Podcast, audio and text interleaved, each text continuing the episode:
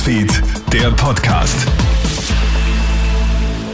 Schönen guten Morgen, Clemens Draxler hier mit einem Update aus der Nachrichtenredaktion. Besucht Bundeskanzler Karl Nehammer demnächst die Ukraine. Das kündigt jetzt zumindest Ukraines Präsident Zelensky in einer Videobotschaft an. Nehammer und Zelensky hätten demnach am Montag miteinander telefoniert. Die beiden seien übereingekommen, dass der österreichische Kanzler der Ukraine bald einen Besuch abstatten wird. Eine offizielle Bestätigung von österreichischer Seite liegt bisher aber noch nicht vor. Essen oder Heizen? Laut Volkshilfe sind wegen der massiven Teuerungen bereits 1,2 Millionen Menschen im Land armutsgefährdet. Die Tendenz ist steigend. Aus diesem Grund findet heute im Nationalrat auch ein Sondergipfel statt. Die SPÖ fordert Maßnahmen, damit das Leben schnell wieder leistbar wird. Vor allem Familien mit geringem Einkommen, die bis jetzt halbwegs über die Runden gekommen sind, rutschen jetzt in die Armutsfalle.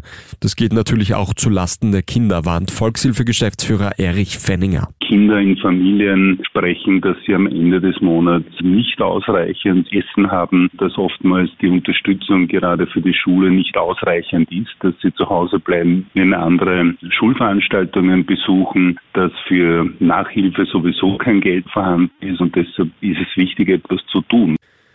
In Kalifornien gibt es jetzt eine erste Festnahme nach den tödlichen Schüssen in Sacramento. Ein bisher Unbekannter hat ja sechs Menschen getötet und zwölf weitere verletzt. Bei einem 26-Jährigen wurde jetzt eine Hausdurchsuchung durchgeführt.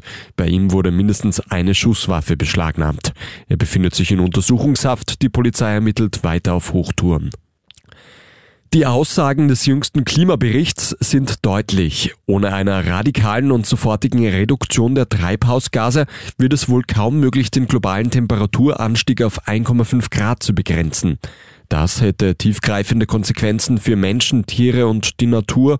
Doch die Wissenschaftler sehen am Montag auch positive Entwicklungen. Es gebe immerhin mehr Maßnahmen zum Klimaschutz.